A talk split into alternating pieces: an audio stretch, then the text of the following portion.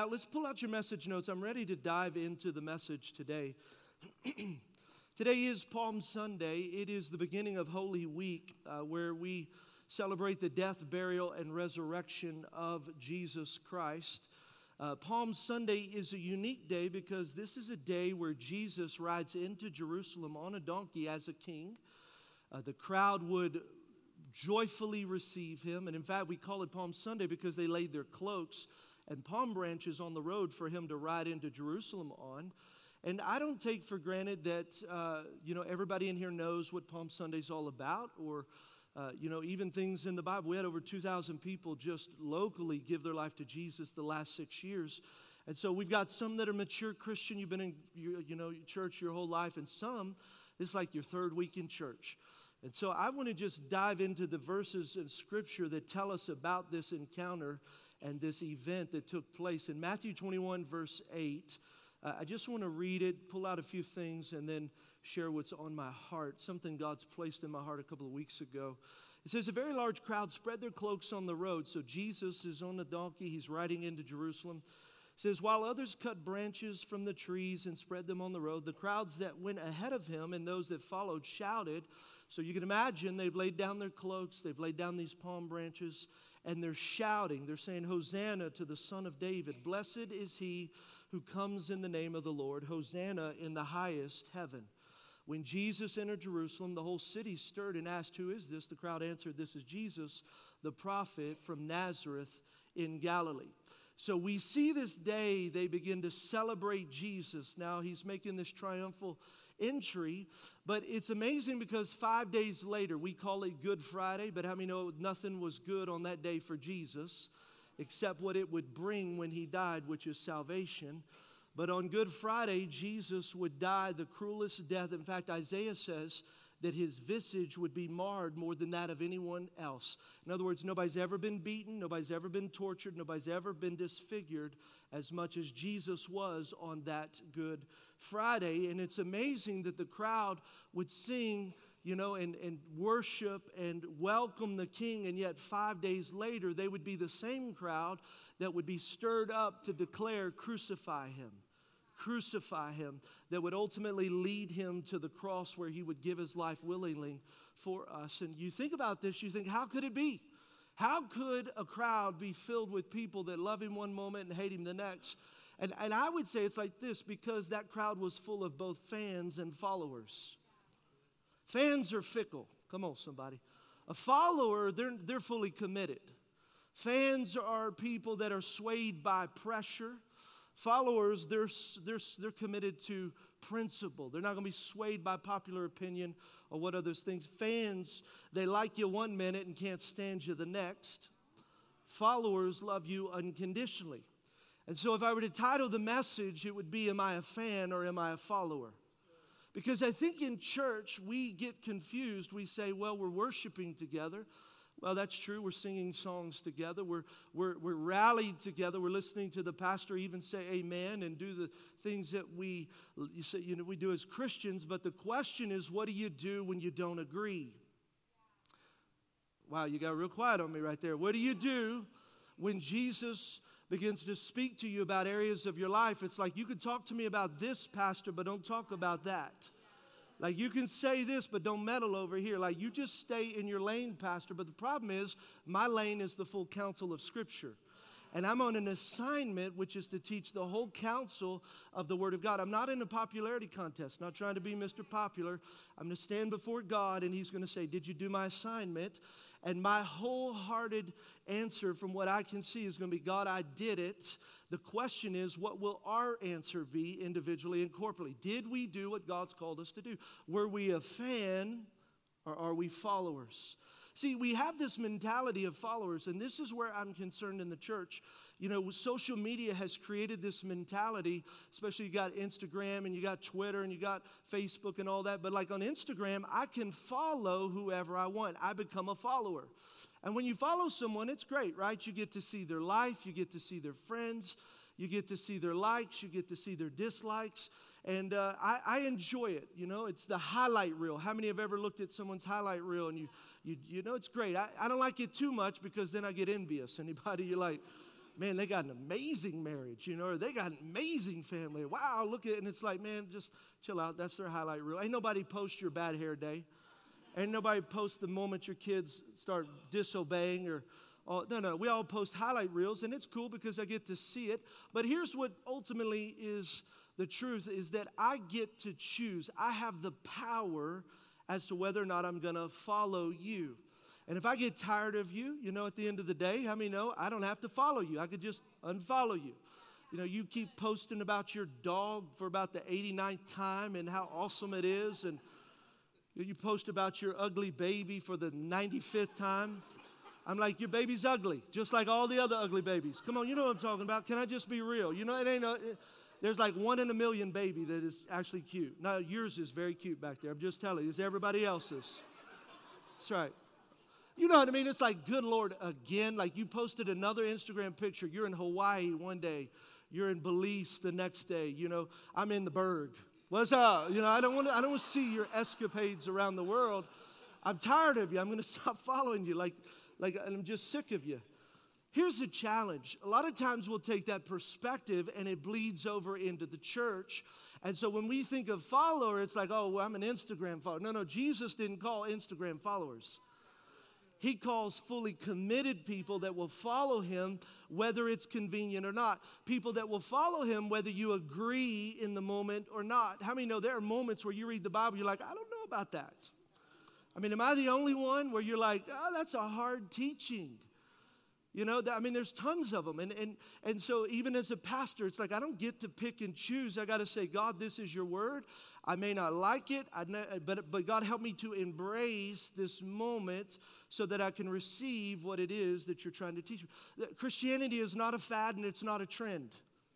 And if we're not careful, we will make it a trend like it was good for my life in that season. Hold on, in that season, I was dying and going to hell my whole life. So thank God I am saved. It ain't a season, it's a lifetime of being a follower of Jesus. Can I get an amen? So we got to be careful because what we'll end up doing is we'll create cultural Christians.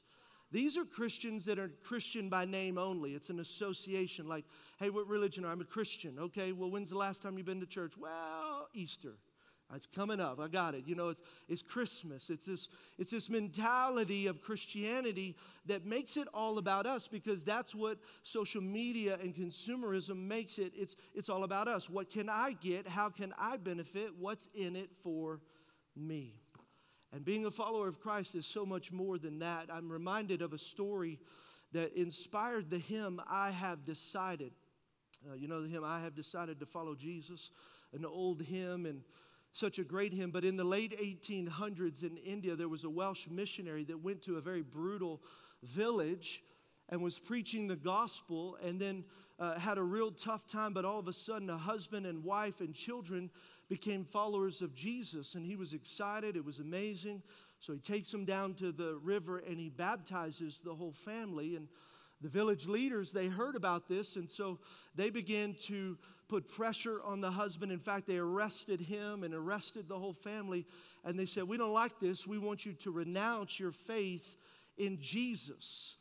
And uh, the man said, No, I can't renounce. He said, If you don't renounce your faith, we're going to kill your wife and your children. And then what they heard in that moment was the man began to sing, I have decided to follow Jesus. No turning back, no turning back. And so the leaders of the village got arrows and bows and began to shoot them into the sons, into their hearts, and murdered the sons in front of the father and said, Recant your faith, renounce this Jesus. Watching his kids die, he begins to sing, The world behind me, the cross before me. They said, You, you have to renounce, or we're going to kill your wife. He began to sing these words Though none go with me, still I will follow. They murdered his wife. They said, You've lost everything. Renounce Jesus now, and you'll save your life. He didn't renounce Jesus, and they murdered him as well. Follower of Jesus. And here's the miracle of it because of his sacrifice and his family's sacrifice, the entire village and all of the leaders spontaneously professed faith in Jesus and were baptized and saved because of his faith and demonstration of what it means to be a follower of Christ.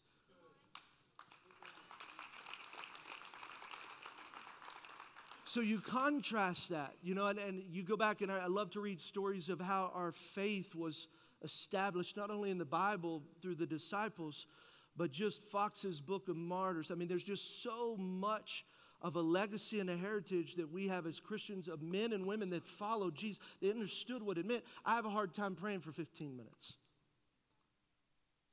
Oh, I got quiet. Come on, somebody. I have, a, I have a hard time fasting. I have a hard time reading my Bible. I, I, have a hard time saying no to some of the things that I like. You know, I, I, have a hard time with the things in my life that God's asked me to give up. Or, and, and here we are, we got people that are giving up their life. And so I have to go back and really, I don't even know if this message is for you as much for me. Am I a fan or am I a follower? Because He's raising up a church of followers that will do what he's asking them to do and live the life he's called them to. What does it mean to be a follower of Jesus? Now, I know many people here, you're like, Pastor, I'm in church. I pray and, you know, occasionally I read my Bible every once in a while and I, I sing the songs of worship. I get it, but is that what it means to follow Jesus? What, what does it mean to follow Jesus? Look in Mark chapter 8, verse 31. I want to spend a few minutes in this verse. This is the whole crux of the message. This is where Jesus takes his disciples to Caesarea Philippi and he is going to tell them that he's about to suffer and die. So it's the first time that they've heard this. You can imagine they've seen Jesus perform miracles, they've seen him heal the blind eyes, raise the dead, he's cast out demons, he's got, he's got authority, he's got power. And so I don't know about you, but if I'm following a rabbi who is amazingly equipped like that, to seeing signs and wonders, how many think, man, my, my future is pretty secure? Like it's gonna be good, baby. We got in at the right time. Come on, we the inner, we the inner group, right? We're the 12. Can you imagine? We get to be with the man so, your mentality is he's coming to overthrow the Romans. He's coming to establish God's kingdom, not in the spirit realm, but he's going to establish it in the natural. Now, Jesus takes him to Caesarea Philippi, the most wicked city in all the region. And it wasn't even just on the way, he actually took them on a trek around to the darkest place. And he's about to tell them, Look, in the middle of all of this, I need you to know what it means to be a follower because I'm not always going to be here. And I'm not asking you to stay safe and comfortable. I want you to go where there is no light, where there is no witness. I want you to go into all of the world, and this is what I'm asking you to do. So look at it. He says, He began to teach them that the Son of Man must suffer many things and be rejected by the elders, the chief priests, and the teachers of the law, and that he must be killed and after three days rise again. Now that's the beauty of Easter, right? Jesus didn't stay dead. He's not buried in a tomb. You go look all you want, but he's not there. He's, ri- he's uh, risen from the dead. He spoke plainly about this, and Peter took him aside and began to rebuke him. So, can you imagine? Like, no, no, no, no, Jesus, I thought you were going to overthrow the Romans. Come on, Jesus. I thought we were going to have some thrones, like here in the natural. Like, like, no, not you, not you. You're not going to die. Have you ever had your flesh be in conflict with God's will? Come on, somebody say, Oh, no, no, no, God, I don't think, are you sure you want me to serve that boss? That boss is really, really mean to me and they're really disrespect. They don't know what you have placed inside of all this goodness. Right now, God, that's not your will. You want me to go bounce. You want me to go find somebody that will value this. And God's like, I value this, and I want your butt to stay right where you're at. Come on, somebody. Why would he do that? Because he's got a will and his will is different than yours. He's got a plan, he's got a purpose. So look, he rebukes Peter. He's like, Get behind me, Satan. Calls him Satan. Isn't that crazy? A follower one moment and then led by Satan in the next, act like a devil? Come on. No, nobody in here, surely. I, I heard a husband say, That's you, baby. No, just maybe it was in my mind. I don't know. It says, You do not have in mind the concerns of God, but merely human concerns. So there's God's concerns and then there's man's concerns. And we like it comfortable. Uh, we don't like to be uncomfortable. And then look what he says in verse 34. He says, He called the crowd. So he was talking to his 12, his disciples.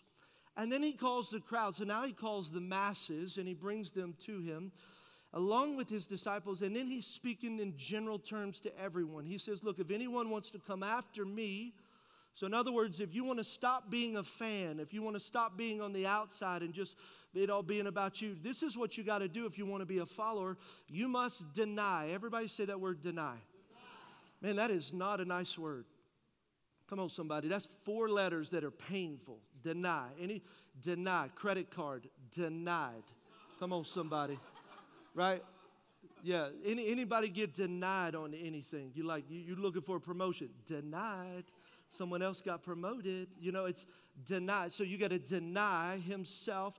And, and it's very interesting there. He says, He must. What's that mean? That means I must deny himself and take up his cross and follow me. So I got to let go of my desires, my wants, my wishes, the things that make me feel good, and I got to take up the cross and follow me. Now, it's interesting here that Jesus would make an invitation like this. Can you imagine the, the, even in church, I think sometimes we get it wrong. It's like, man, Jesus loves you, and, and, and it's all hope and, and peace and love and all those things. That's great.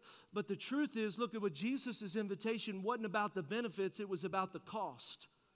Now, can you imagine? Hey, so, and I don't know if you know back in the Bible times, like we wear crosses, and it's pretty cool because it represents Jesus dying on a cross. But back then, if you saw a cross, fear and terror would have gripped your heart because you would have seen many people crucified on that cross. People that were shamed, stripped naked.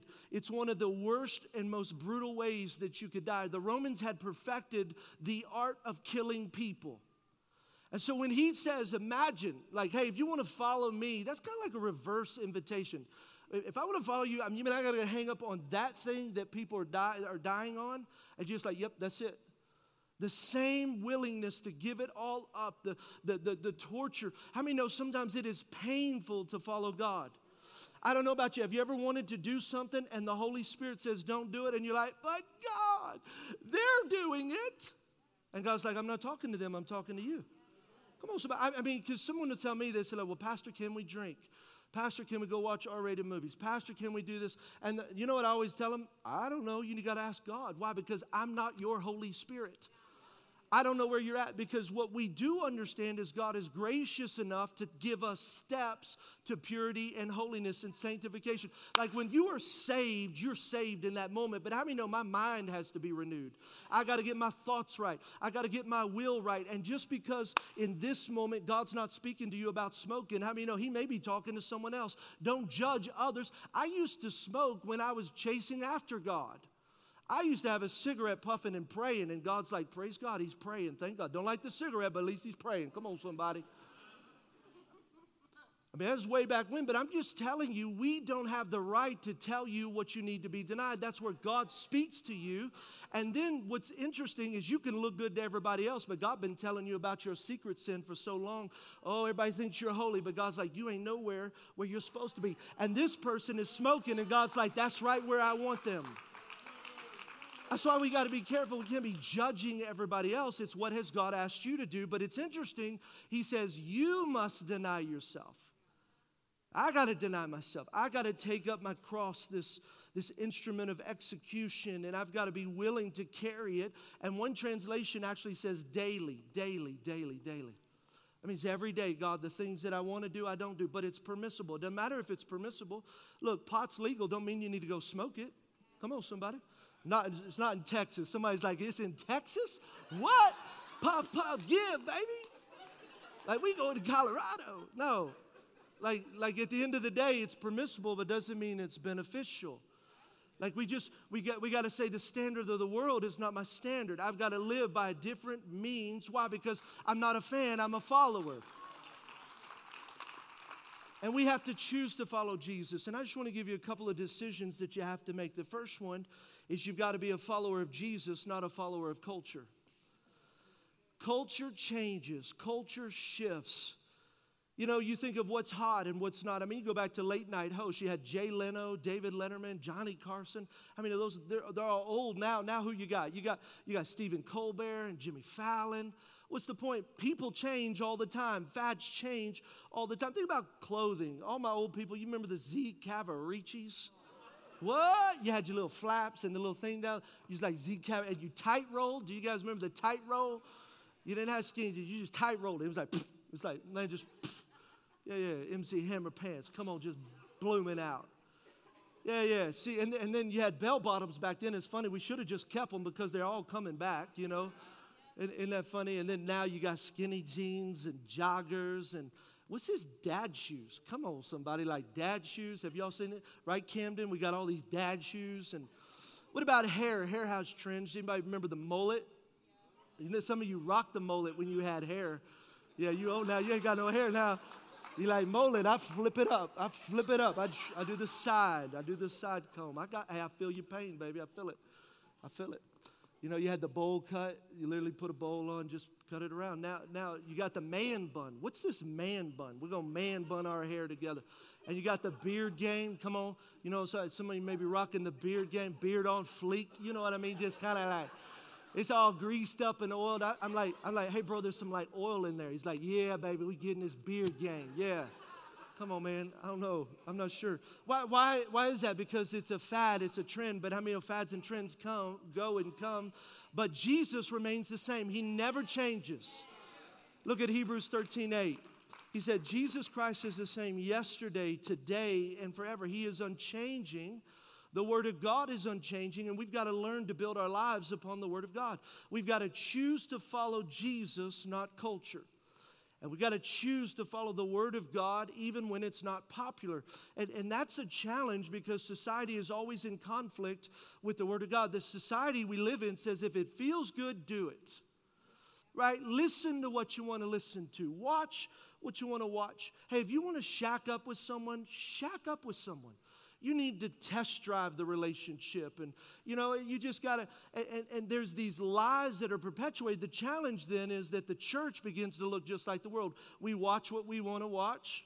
You listen to what you want to listen to. You shack up with who you, but you go to church. You're like, but God, we're in church. And here's the challenge listen, and I'm all about people starting in and feeling comfortable. But, but, but the challenge is you'll hear a message about marriage and you're like, God, I want you to bless this relationship. But God doesn't just bless relationships, God blesses covenant.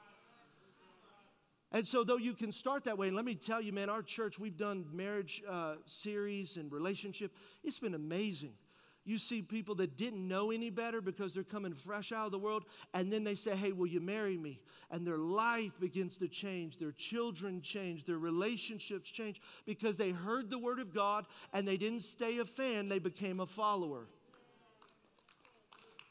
That's about a halfway clap. So I'm to preach like that. You know, even with drinking, look, I'm not a, I'm not a proponent of alcohol or I'm not for or against it, but, but at the end of the day, how many know we shouldn't look like the world?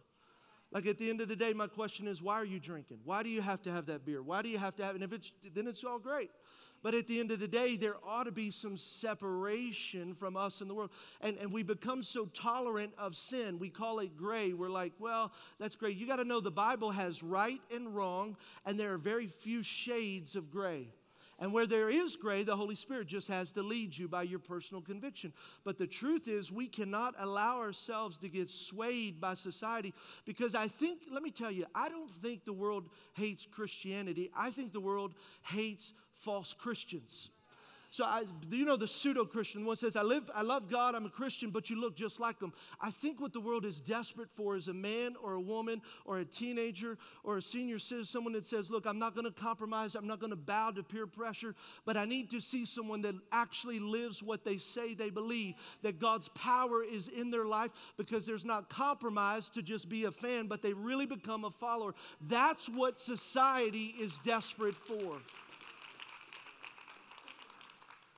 Can be swayed by popular opinion, but the word of God. Luke 21 33 says, Heaven and earth will pass away, but my words will never pass away. Fads go, come, trends go, they come. It doesn't matter. You can't allow that to be what you build your life on. It's got to be the Word of God. The second thing is this I will live by conviction, not personal convenience. Conviction. That's what a follower does. They don't live by convenience. Look, as a, as, as a person in the American culture, we love convenience. We love uh, to be pampered. We have been brought up in a consumer society which says it's all about you. In fact, we're marketed things. And the whole purpose of that is to make our life easier, convenient. Look, I got an iWatch, I got an iPhone. You know, I got iPods, uh, you know, AirPods. I got the, all, all the different things that we have, and it's great and it's amazing. But you got to remember, Christianity is not about you. You're not at the center of this world that God has. Guess who's at the center? Jesus. Jesus is in the center of the world and of our lives. And someone said, so we got to be careful because we'll bring this whole thing well, what are you going to do for me? How are you going to help me? And if you're not helping me, then I'll go somewhere else. And, and the reality is this it's not about you, it's never been about you, it will never be about you. It's about Jesus getting for himself the reward of his sacrifice, which is the loss, but you're not the focus, you're just a piece. And we have to make sure. I mean, and I live in a day. Look, I, I, I, love convenient things. And my God, we get groceries delivered to our house. Come on, I ain't even got to go into the grocery store for a couple of dollars more. They bring it over. I mean, it's absolutely amazing. I, I don't even go to Redbox anymore, right? I just instant download, pay a couple of dollars extra, get it right to my computer. It's amazing. But but Christianity is anything but convenient and easy and accessible to just the common. Look, it takes work, it takes grit, it takes a tenacity. Like I'm a follower, which means I'm going to daily choose to pick up my cross and follow Jesus. It's not just something that's going to arbitrarily happen, it's not done by osmosis. I don't come to church and I'll Wow, I'm a Christian. Why? Because I attended a service. Woo! Go sit in a garage. That doesn't make you a car. We got to be real careful. Got to be careful because then we have churches full of fans, not followers, and they've been deceived, which is why someone said, Pastor, why are you talking about that? Because we've got to teach on the fact that followers are disciples that choose to say no to the things we want for who we want even more Jesus. That's a good place to clap right there. And and I want you to know, you know, if your Christian faith has been hard, if it's hard to get up and pray, if it's hard to read your Bible, if it's hard to say no to the things and, and you keep wrestling, I want you to know you're in the right place.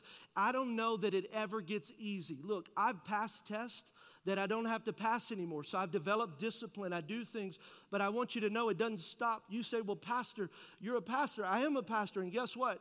I have to pick up my cross just like you have to pick up your cross, and we both have to do it daily. I may be in a different place, you're in a different place, but together we have to say, Look, I am today where I was not yesterday, but I will not be here tomorrow. I'm going to grow, and I'm going to grow, and I'm going to grow. And that's where we cannot allow ourselves to get get lulled to sleep. It's like, well, I'm doing good yet, but I wonder if the crowd on that day was lulled to sleep as fans. Are we fans or are we followers? Denying ourselves. I want to take us on a progression. I was thinking about, you know, for me, I, I really believe we're all on a spiritual journey. And so here's a practical place for us to see where we're at in the journey. You know, the goal is for us to identify where am I at in this discipleship process. Uh, I got this chart from Pastor Rick Warren, and I thought it was brilliant because you're somewhere on these points that I'm going to share. Five places where we're at in our following and discipleship journey. And then what you do is you identify where am I, and then you just consciously say, I'm going to take the next step. I, I, love it. That's Christianity. See, God didn't call me to go from A to Z. Called, God called me to go from A to B to C to D. Look, you're seeing if I know my alphabet. Yeah, I know what you see. So, and it's this journey of progression that today I'm different than where I was yesterday, and I just keep moving forward. So, so identifying where am I in my following of Jesus. The first one is the crowd. That's the first, the crowd. Their, their whole response is come and see. So, Jesus, when he appeals to the crowd, when he even appeals to the disciples, his whole mentality was come and see. And as a church, that's what we're all about. We're all about creating experiences. Uh, that's why everything is excellent. We have the lights, the sound, we have, you know, all the things, the environments. People say, well, you even change the signs in the parking lot that say teacher of the month. We change it all. Why? Because when you drive up, I want you to feel like, wow, this place is excellent. Because excellence then creates comfort. Someone invited you here, someone leveraged their life to get someone here that didn't know Jesus. And so it's this whole mentality of come and see. I try to put humor in my message. We have coffee out there, we have great children's environments. I mean, we really try to think of everything so that when people come to experience this, their guard is down and then they're ready to receive from God. That's a come and see place in your life. That's the first level. Second one is the congregation. Now, the congregation is come and join. So the first one may attend once, twice a year, you know, every two or three months. The come and join is, hey, I like this. Uh, I, I, really I, I want to come and be a part of it and so they start to come regularly like hey this is my church i want to be a part of what's happening here. And, and I want to pause to give an invitation. If that's you, maybe you're out there kicking the tire, you've come once or twice, or maybe a couple of months, you're trying to decide. I want to invite you uh, to feel free to keep coming back. You know, hopefully you've enjoyed the messages, you've enjoyed all the experience. You're just kicking the tires. But eventually, I want you to come and join if this is the place God's called you.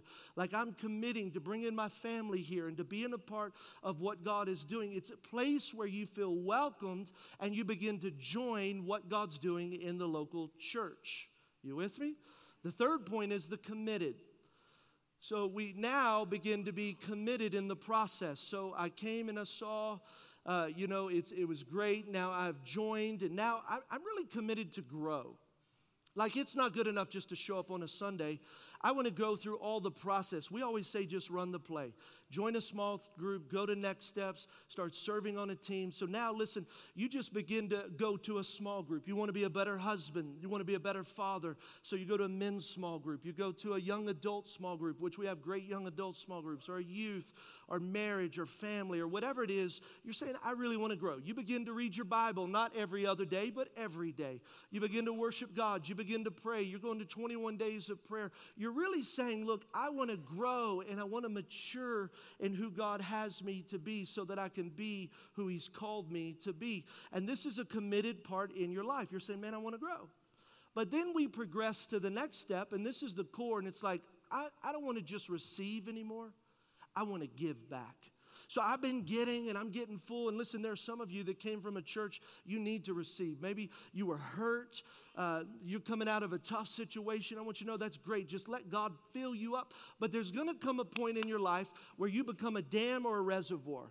So you either have allowed God's goodness, His, His grace, the things, and you dam it up and you don't give any out. But, but there, there's the breakthrough happens where, God, you're filling me up, filling me up. Now I got to go give it to someone else. So you've gone through next steps. You start serving on a team. You're part of the setup, tear down, maybe production. You're back there running Pro Presenter, or you're doing the coffee or the children's environment or the parking outside. You're just like, man, God, you have filled me up. I have got to pour this into other people. And this is where church really becomes fun. Why? Because you're now an owner. have you ever been in a place and you didn't have a stake in it? It's like, well, whatever. But then you go somewhere and you, you kind of own it. Like you, you're like, man, this is mine. This is, I get to be a part of it. And so it's no longer people given to me, but now we get to give to others. And what we do here is we have a philosophy where you worship one and you serve one. You can't even serve both services. Why? Because we want you filled up so you can give out. And so that's what this is all about. It's this whole I'm committed, I'm part of this, this core, and I man, I'm just gonna serve. I'm gonna give out what God has given to me. And then the last part, here's the last part where you'll find yourself, is that now you're commissioned. And this is where it's come and die. And this is really the point where all of us need to be in our lives. Like, like it's great to come and serve, but how many know if it stops and starts on a Sunday, we have failed? Let me say again. If it starts and stops on a Sunday, we have, it's got to go Monday, Tuesday, Wednesday, Thursday, Friday, Saturday, that every single day, what are you doing? You're out there loving people, you're serving people. At my job, I'm witnessing to my coworkers, to the boss. Maybe you are the boss. You're witnessing to the to the employees that you have at your home. You're not just talking about Jesus, you're being the priest of your home. You're praying with your kids, you're loving on your kids. You don't just live in your neighborhood, you're reaching your neighborhood. You don't just go to Kroger's, you're out there trying to pray for people and invite them to the place where God has touched you, your church, your you begin to be the catalyst of change outside of these four walls. And that's what we're called to do. Come on, it's not just about building what's happening in here. It's about taking the message and saying, God, I'm going to take it outside of these four walls. You have saved me. You have changed me. And so I've got no other choice but to declare the goodness of who you are to others and the world and people who are dying and going to hell.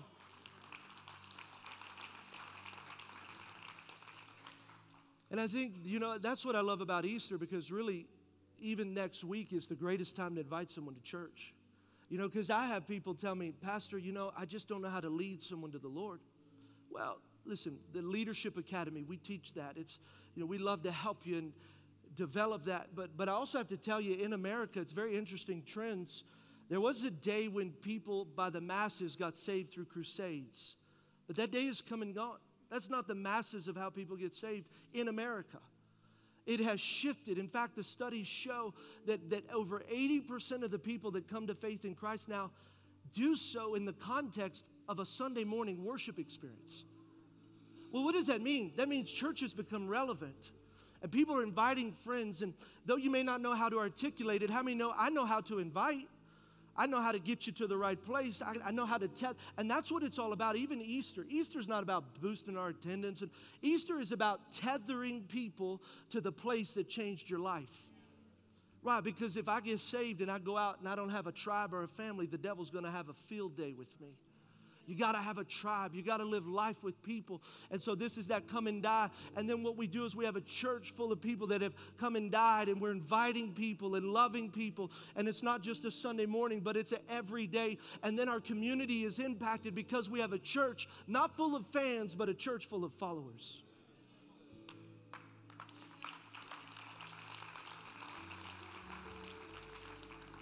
So this morning we find ourselves somewhere in the journey. I know they're going to put it up, but just, just look and identify it. The crowd, come and see. The congregation, I'm going to come and join. It's the committed, come and grow. The core, come and serve. The commission, come and die. And so I wonder, identify where you're at and just say, God, I'm going to take. I don't have to get to the end. I just need to be better tomorrow than where I was today. God, and, and, and this is what I think we need to do too. And even as I was preparing for the message, we have to repent for allowing ourselves to become complacent, to be lulled asleep, you know, allow ourselves to follow culture, not Christ. Allowing ourselves to live by convenience, not conviction. Allowing ourselves to be swayed by what feels good and what what seems good to me and not allowing God to really speak truth or others to speak truth in our life. And as I was even preparing, you know, I was just praying to God. I was like, God, I don't want to be a fan, I want to be a follower.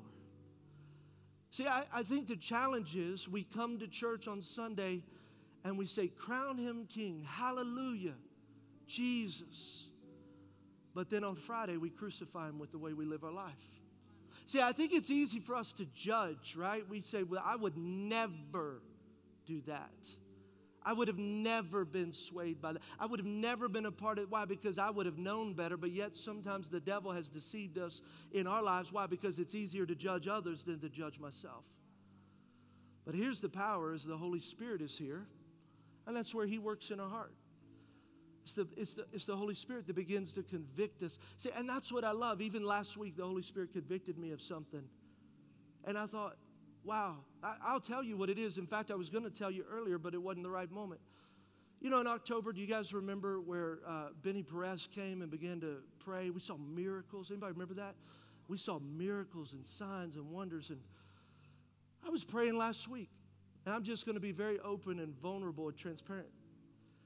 I was praying, I was like, God, I want to see just miracles. I want to, I want to see things happen. Like, is there anything in me? I've been preparing, like, God, I don't want to be a fan. I, I mean, I've given too much to blow this thing off. Like, like I've given my life, like this, I'm all in. So, God, if there's an area in me that I've said or done, and, and the Holy Spirit brought back to my mind, and He said, Listen, you said something and unintentionally cursed what I was doing. And I don't think He was like, but He said this, You said we're not a revival center, we're a church. Do you guys remember me saying that? Remember that? I felt like the Holy Spirit said, Listen, I know your intention was not to say we're my intention in saying that was we're not going to see fruits and nuts and get all weird and come on somebody anybody ever seen revival and it's like whoa whoa that ain't revival they're barking like come on so i'm like barking good lord where it's like but i felt like the holy and i'm just going to be very transparent can i just be real transparent i repent for that i told god i said i'll get up and i'll say listen we are a revival center where the holy spirit moves where god's power is demonstrated where the dead come to life. Miracles, signs, and wonders. And I told God, I said, I, am going to repent of that. Why? Because, you know, you, how many know, have you ever cursed what God is trying to bless? How many have ever said that? You, you, you're trying to pray for your husband, on the, the, you just turn your head and you begin to curse him with the words you say. Like, God, I want you to bless him, and then you just vomit over here. So we got to be careful. Uh, Proverbs 18 says that the power of life and death is in the tongue. And so, what's my point, Pastor? Why would you say that? Just because it's the Holy Spirit. Nobody had to tell me that. I just said, God, I repent. We are a revival center. Your presence flows. You can do what you want. This is your church. It's all about you. God, whatever you want to do in a church, you do it in this church. And you have to release that in your life. You have to say, okay, God, convict me. Have I said something? Have I done something? See, what I'm convinced of we're chasing where God is at, and God never left. We left Him. It's like we're chasing God. I think you're over there. I'm gonna go to that church. I'm gonna go to that thing. And the truth is, God's right where you're at. The problem is, you didn't do the last thing He said, so you've quenched His Spirit. And it don't matter where you go to this church, to that church, to this place, you're not gonna hear Him or feel Him because it's about you, not that church. And I wonder this morning, I just sense the power of God. Holy Spirit, illuminate our hearts, illuminate our lives. God, is there anything that we have done to say or do that would offend you? Or maybe we've spoken some things that shouldn't have been spoken and didn't mean it or well intended, but God, I'm asking you to reveal yourself to us.